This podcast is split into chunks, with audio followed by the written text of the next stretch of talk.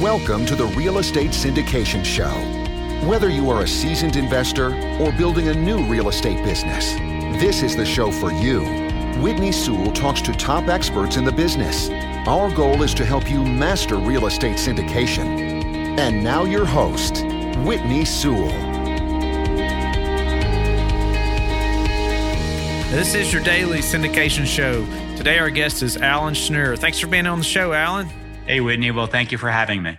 Alan is based in Houston. He offers exceptional real estate investment services by changing the very way people buy real estate, create cash flow, and harness their entrepreneurial drive to obtain true financial freedom. So, through books, presentations, seminars, and consultations, Alan has shared his cash flow mindset with anyone seeking true financial freedom. Alan, why don't you tell us a little bit about your real estate background and for those that don't know you, how, how you got into the business? Sure. Well, today is a special day because today is uh, what I remember to be 9 11. And 9 uh, 11 was actually, unfortunately, the way I got involved in real estate. You see, I actually worked in the World Trade Center in New York City. And on uh, September 10th, 2001, I happened to, by chance, take a business trip. And I woke up 12 hours later on the West Coast uh, to really learn that uh, the 700 out of 1,000 employees at my company perished, and 40 out of 44 of my teammates um, died as well. So um, I needed to move. We'll just kind of move along, um, but uh, always thinking about everybody on days like this and uh, all the heroes uh, that pitched in. Okay, on to the real estate part. Wow. Um, I needed to move from Hoboken, New Jersey, um, my condo, the backyard was the World Trade Center, and the uh, the subway system that took me there was gone too, as, as well as the, uh, the the World Trade Center. So I moved to Houston with the company, and I learned how to rent out my condo in Jersey. And when I got to Houston, I realized you could buy houses for like twenty, thirty, forty thousand dollars a pop, and uh, you know, from where I'm from, that's cheaper than a used car. And these cash flowed, right? So I ended up buying one house a month, believe it or not, Whitney, for 10 years. Wow. I kept my job, I, I developed a business, um, and I also was buying real estate part time, really enjoying it. It, was, it helped me balance out my life. And then one day I really woke up 10 years later with uh, 120 to 150 houses. And I realized if I was going to take things further, I needed to leave corporate America and scale. And scale I did because then I realized that it was time to start buying uh, apartment buildings. And I had this joke if I wasn't buying one house a month, I, uh, I was a houseaholic. and then it turned into an apartment addict. Every 90 days for five years, I ended up buying apartment buildings. So I had around 2,000 units five years into it, 18 apartment complexes. And as I was just telling you earlier, I think what makes it a little more exciting for me and being on the show, um, over a dozen were syndications, maybe 15 were syndications, and I've also done other syndicated product uh, projects. But I bought, I fixed, I filled them up, I refinanced, and I sold 17 of 18 apartment complexes. So I know what it's like to carry a group of investors, limited partners in my case, work with general partners, which was me and some other individuals uh, responsibly report to our partners uh, either every quarter or, or monthly. We actually sent out monthly distributions. I felt like that made me differ from the rest of the pack. So our investors felt like they were kind of like receiving, you know, a salary, or they were actually seeing the interest and the profit grow in their money.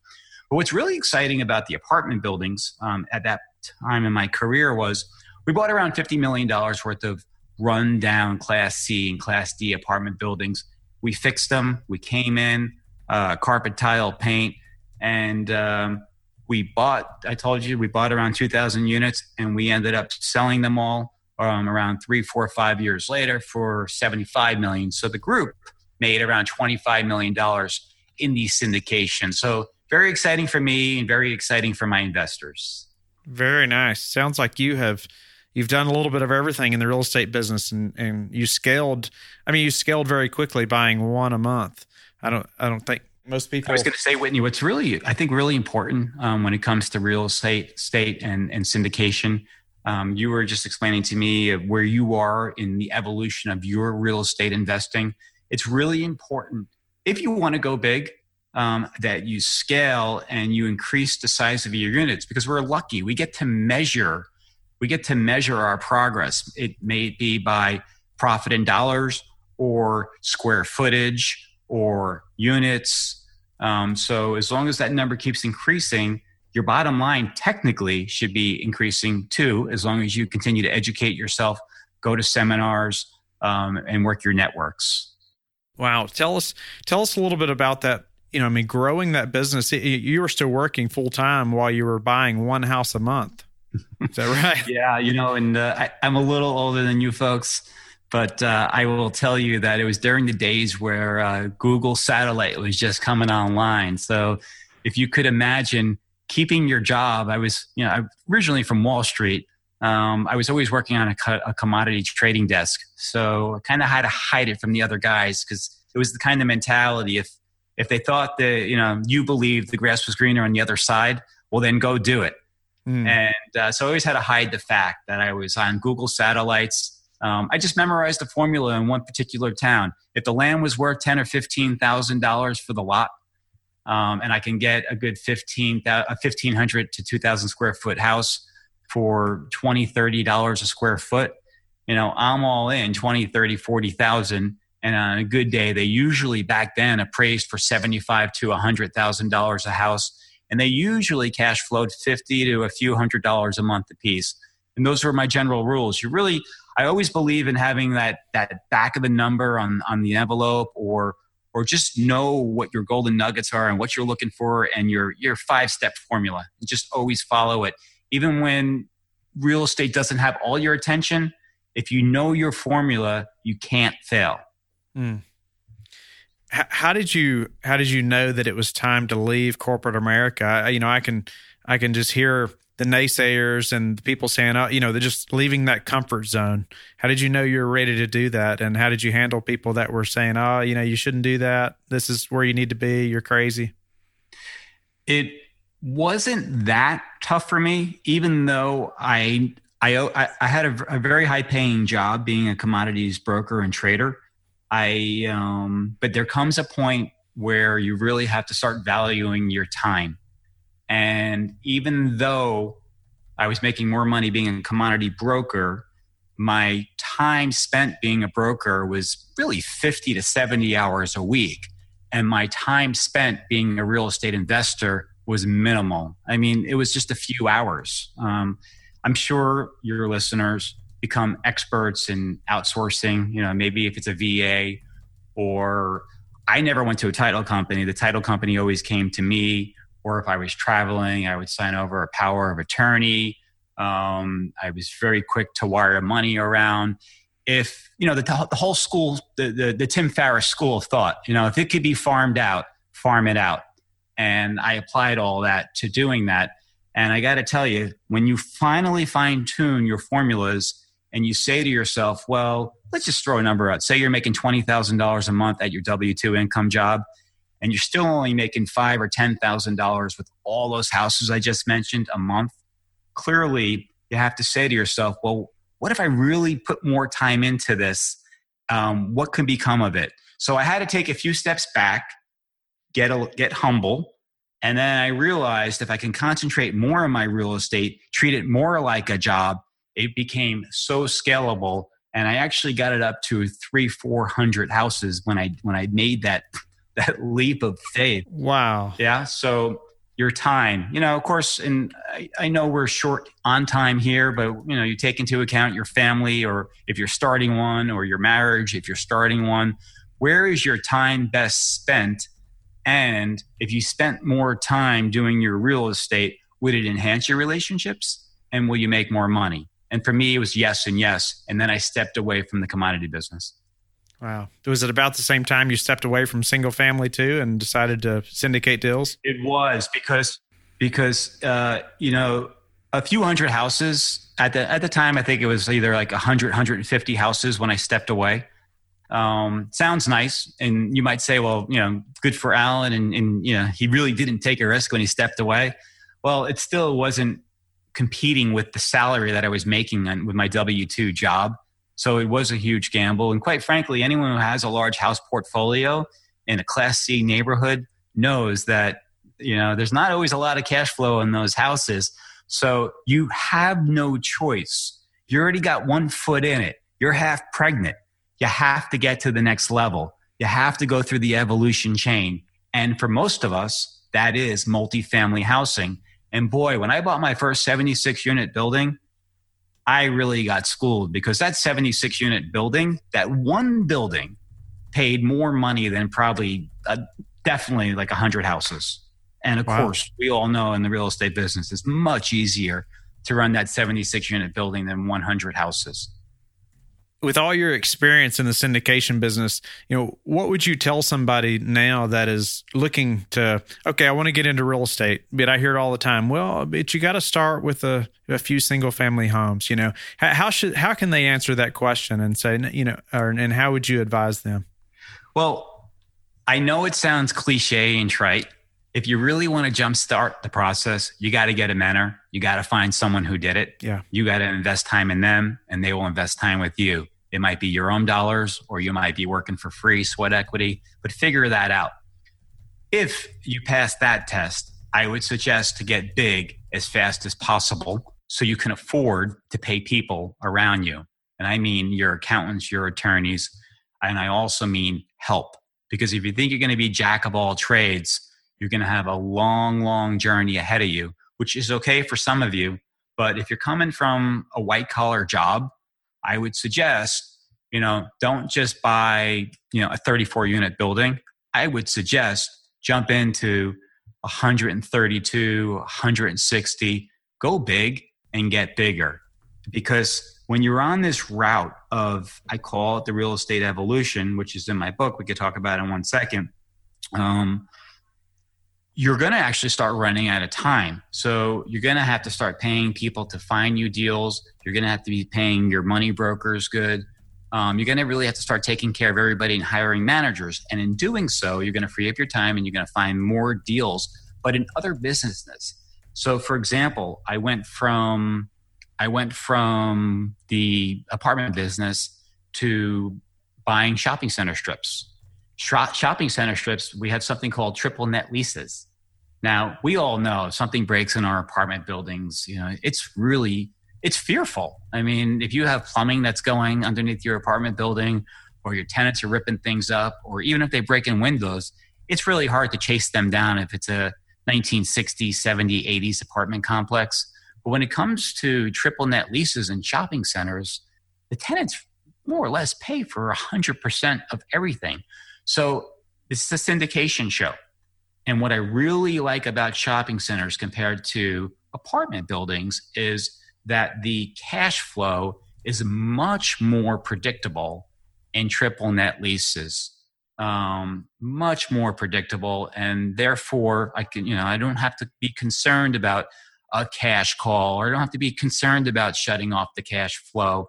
Um, we're buying something in uh, 75 days. It's a 140,000 foot shopping center. Average tenant's been there for 15 years. Average lease is five to six years right now. And it comes with $800,000 of cash flow after my debt payments, day one. So 90 days out, all my investors are getting checks immediately. It's not, oh, we just bought this empty apartment building it's going to take six to 12 months to get it up and running and fixed. Then six to 12 months turns into 24 months. I know these stories, I've been through it. So um, we really got into this question of, you know, how, how do you scale and how do you go from multifamily to apartment buildings? And we started talking about triple net leases and syndication. And like I just said, for me, I do love all real estate, but the triple net leasing and even the the the single tenant buildings i have maybe a starbucks and a verizon in a building just two tenants. Fantastic. You know they take care of everything. They take they even take care of their own roofs. Could you just could you elaborate a little more on what a triple net lease is for those that have never heard that term? A triple net lease basically spells out um, let's say just thinking of a starbucks building that i have right now. Clearly i don't own the star i don't own the starbucks franchise but I do own the building and they pay me rent. And in doing so, in the lease, it states that they will pay for the insurance if it goes up or if it goes down. They will pay for taxes if they go up, if they go down, and they will pay for taxes, insurance, and maintenance if something breaks. All right. So, you know, we're pretty much covered. I mean, there are a few things that I might be responsible for if a brick wall falls down or something like that, the structure itself. But they're responsible for their own air conditioners. They're responsible for their own storefronts. And, you know, I can even bring in, I don't know if it's snow plows to a maintenance crew or even the property management. They pay for all of that. We, we send them a budget. They, they have to agree to the budget and if we're over or under at the end of the year, we all just true up. I either owe them or they owe me. And it's usually the other way around. They owe me. Wow. So triple net leasing. Sounds like a pretty good deal. Yeah. Uh, so, what about um, this cash flow mindset that you talk about? Uh, let's go into into your book a little bit and tell us a little bit about what what that means. Okay, first of all, folks, the cash flow mindset it's on Amazon. Um, it's really it's got a lot of real estate stories um, um, from buying and selling and flipping properties, numbers, and how I did it, and funny things that happened. It's also about my uh, journey on Wall Street and my journey through 9/11, and, and just kind of getting really knocked down and coming back really strong. So you can catch it on Audible, and you can you can uh, get it on Amazon. And it's really about um, you know I talk about the millionaire, billionaire, zillionaire mindset. And, you know, the millionaire mindset is basically understanding that there's income, there's expenses, and there's profit. So when you get involved in a business, it's really important to know that a business is there to make you money. Okay. Activity doesn't always equal productivity. So I have a, a lot to say about that in the book. And then we kind of move into systems, which I call the billionaire mindset, applying systems so you can scale. It makes no sense if you want to get big, and it's kind of like buying just one franchise store. You know, most franchises that I work with, an owner might have 30, 40, 50 different locations. Well, I wanted the same for the apartment buildings, and that's why I got it almost up to 20. You got to bring in your team, you got to bring in your managers, you got to write it down in manuals. The whole Michael Gerber E Myth book. If you haven't read it, pick it up. It's great. Um, and then what you finally get to the the the zillionaire mindset is, quite frankly, you got to love what you do, because if you don't love what you do, if you're not passionate about what you do, I can promise you that you're not going to be doing it for very long, especially in this business. Because right, there's days, Whitney, where you know the tenants are you know at you or or you know there's days where it's hard to really lift your head up. But if you're passionate and you believe in what you're doing and maybe you're going to go into a neighborhood and you're going to beautify it or what better way to make a million dollars overnight? It's possible in real estate too right? All you got to do is either increase the income decrease the expenses you know you know you know get your NOI nice and humming and uh, compress cap rates. I can keep going. There's there's so many different ways where you can make hundreds of thousands of dollars in real estate, and you get the opportunity to do that. And the people right now that that are listening to us talk about syndication, my gosh, we can keep going. You got your syndication fees, you got your construction fees, you got your equity override, you got your general partnership that um, your piece of the deal that you deserve because you put it together. Before you know it, I'm getting ready to close an $18 million deal, and the GP keeps 30% of the deal. I mean, do the math 30% of the cash flow comes with $800,000 of free cash flow. 30% goes to the general partner. So we get the opportunity to really live a, a big life, a large life, and I love it. You know, I liked how you you touched on activity doesn't always mean productivity. Right. Could you give us a few keys and, and how to apply that? How, how we can be more productive instead of just trying to do things that don't don't move the needle? When I when I launched my syndication career, I kind of wanted I wanted I was I wanted to appease everybody. I wanted to get the respect from from say brokers, okay? And then I'd go after a deal. And I'd work that deal and I'd analyze that deal and I'd pull every string I could pull to make it happen and better understand that deal and start even presenting it to my investors. only to find out I didn't get the deal. Mm. So I'd be spinning my wheels and spinning my wheels. And then I finally learned, well, maybe I should be going after a few deals at the same time. But then there's that little voice in our in our mind that's you know gets fearful. Oh my gosh, what if you know what if I get all three deals at the same time? What am I going to do? I'm going to have to flake on two of them. I'm not going to have enough money. You know this and that and this and that. So, but the chances are, you know what? You're only going to get one or two deals out of ten anyway. So start throwing darts on the wall or mud against the wall. Um, because, like I just said, if uh, activity doesn't always equal productivity, so keep that in mind. Just because you're focused on one thing doesn't mean you're going to get it. Hmm. Could you tell us, give us some pointers on systems so we can to help us scale? Sure, systems are so important for me. Um, for example, uh, every Wednesday I meet my CPA, and I've been doing that for around ten years. Um, everyone on my team reports to my CPA. Um, systems we set up, all checks come out of QuickBooks. Every dollar is accounted for. I sign every check. That's part of the systems. Um, I have personal assistants, assistants um, that kind of buffer people away from me. Um, I have third-party property management companies that are I don't want to use the word trained, but every every month I get my financials at on a certain date, and then we have scheduled uh, meetings to go over those those those uh, um, profit and loss statements, cash flow statements, and balance sheets and rent rolls. So a system is something that you can duplicate. And as soon as I call it a business pod in my book, as soon as you can take a system and you can duplicate it with someone else that could run it for you, well, step aside and let someone else do it for you. And that is a successful system. Um, I have actually multiple businesses, and I, I, I equate it to this business pod system method that works well for me.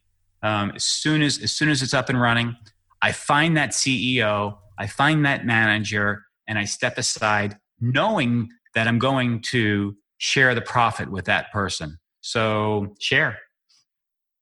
Like how you talked about as soon as you know it's up and running, it's time to step aside. You find that CEO, you put them in place. Um, I guess give us give us some pointers on hiring that person on quality. You know, in the syndication business, um, I, I was just going through the process of hiring an assistant myself, and and uh, probably are looking for an- another one or a second one. And uh, any any advice on hiring someone that can help us with those systems? It is tough. I I should tell everybody there was a point in my career where I had a property management company that we managed 7,000 apartment units, 1,000 houses, wow. and some shopping centers, 200 employees, half a million dollar payroll every two weeks. So you can imagine the systems we had in place. It's, it's, it's tough, but listen, at the end of the day, the managers have to manage the managers. Mm. So you have to learn how to manage your managers and you have to get out of the way, have some faith that people are going to do what they're supposed to do and report to the managers. So manage the managers is the best advice I can give somebody if you want to grow. You know, if you're going to be that control freak, well, there's only so much bandwidth you have in your head and then you'll be limiting yourself. So it's really up to the individual how big they want to grow. In in your uh, experience, what's been the hardest part of the syndication business? The hardest part of the syndication business, well, when you take somebody's money, it's it's it's a huge responsibility. You really have to understand that somebody worked really hard for that money, and um, you have to respect the money. You have to be a good steward of the money, and you have to make the right decisions for the group. And I remember there was one time where it's there was I told the strategy was to, to buy and hold a particular property, and um, within two to three years of holding this property, I was able to parlay it into a second one by cross collateralizing uh, one apartment complex uh, to buy the one across the street because it doubled and tripled in price. So, long story short, I'm happy to say that we netted $6 million when I sold the deal, which I have a rule. If a deal can net 10 years of cash flow, it should be sold. Um, and unfortunately, that wasn't the business plan that the some of the limited partners signed up for. So what's good for you might not be good for them. And some not everybody wants a taxable consequence or actually finding properties is not easy. So even though even though we made 900% on the deal and it was actually 50-50 that one the general partner kept 450% and the partners made 450% um, there was there were some people that were upset with me but i felt like i did was you know best for the group. So you know you're you're a leader and you're in charge you're in control. Make sure your documents uh, state that. So that was um, that was bittersweet success on that one particular deal. Hmm. Well, Alan, uh, tell our listeners how they can learn more about you and learn more about uh, the books that you have. Sure. So I have a lot of education. I just give it away now. It's at alanschnur.com, A L A N S C H N U R.com. And my books are on Amazon and they're also um, i did a reading on audible so you can download them from there as well. And it, look just reach out i'm uh, real estate could be a lonely business. So i get a few me- emails every day from people who read the books and uh, happy to answer questions talk about deals network. I want to partner and i'm always looking for people to uh, syndicate um, with and i'm interested in their deals as well. So please reach out. Looking forward to uh, meeting some new people. And whitney i'd like the thanks for the opportunity Wow. Well, thank you so much, Alan, for being on the show. And I really appreciate your time. I know you've provided lots of value, and I uh, will have the information to the book in the show notes and uh, information you've provided. And we will talk to the listeners tomorrow. Excellent. Take care. Thank you for listening to the Real Estate Syndication Show, brought to you by LifeBridge Capital. LifeBridge Capital works with investors nationwide to invest in real estate while also donating 50% of its profits to assist parents who are committing to adoption. LifeBridge Capital, making a difference, one investor and one child at a time. Connect online at www.lifebridgecapital.com for free material and videos to further your success.